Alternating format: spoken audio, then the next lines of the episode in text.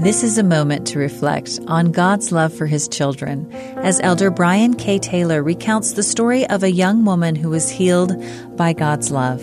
President Boyd K. Packer's words are plain and precious. You are a child of God. He is the Father of your spirit.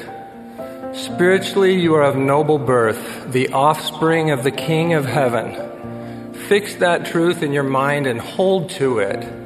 However many generations in your mortal ancestry, no matter what your race or the people you represent, the pedigree of your spirit can be written on a single line. You are a child of God. These powerful truths were life changing for my friend Jen, who as a teenager caused a serious car accident. Though her physical trauma was severe, she felt exquisite pain because the other driver lost her life. Someone lost their mom, and it was my fault, she says. The physical suffering passed, she says, but I didn't think I would ever heal from the emotional and spiritual wounds. In order to survive, Jen hid her feelings deeply, becoming distant and numb.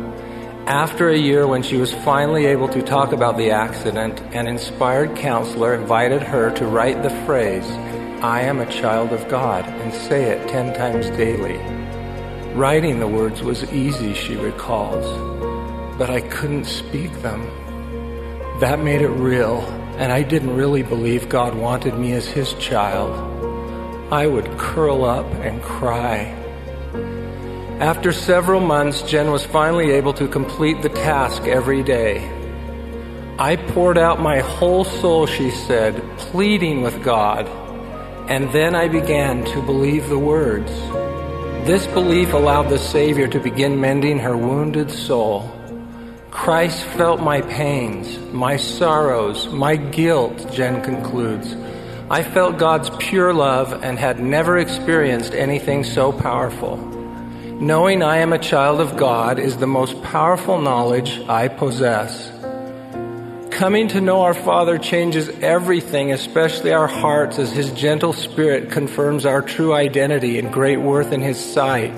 We are all children of God, and He loves each of us. That was an excerpt from Elder Brian K. Taylor's talk, Am I a Child of God? This is a moment to reflect.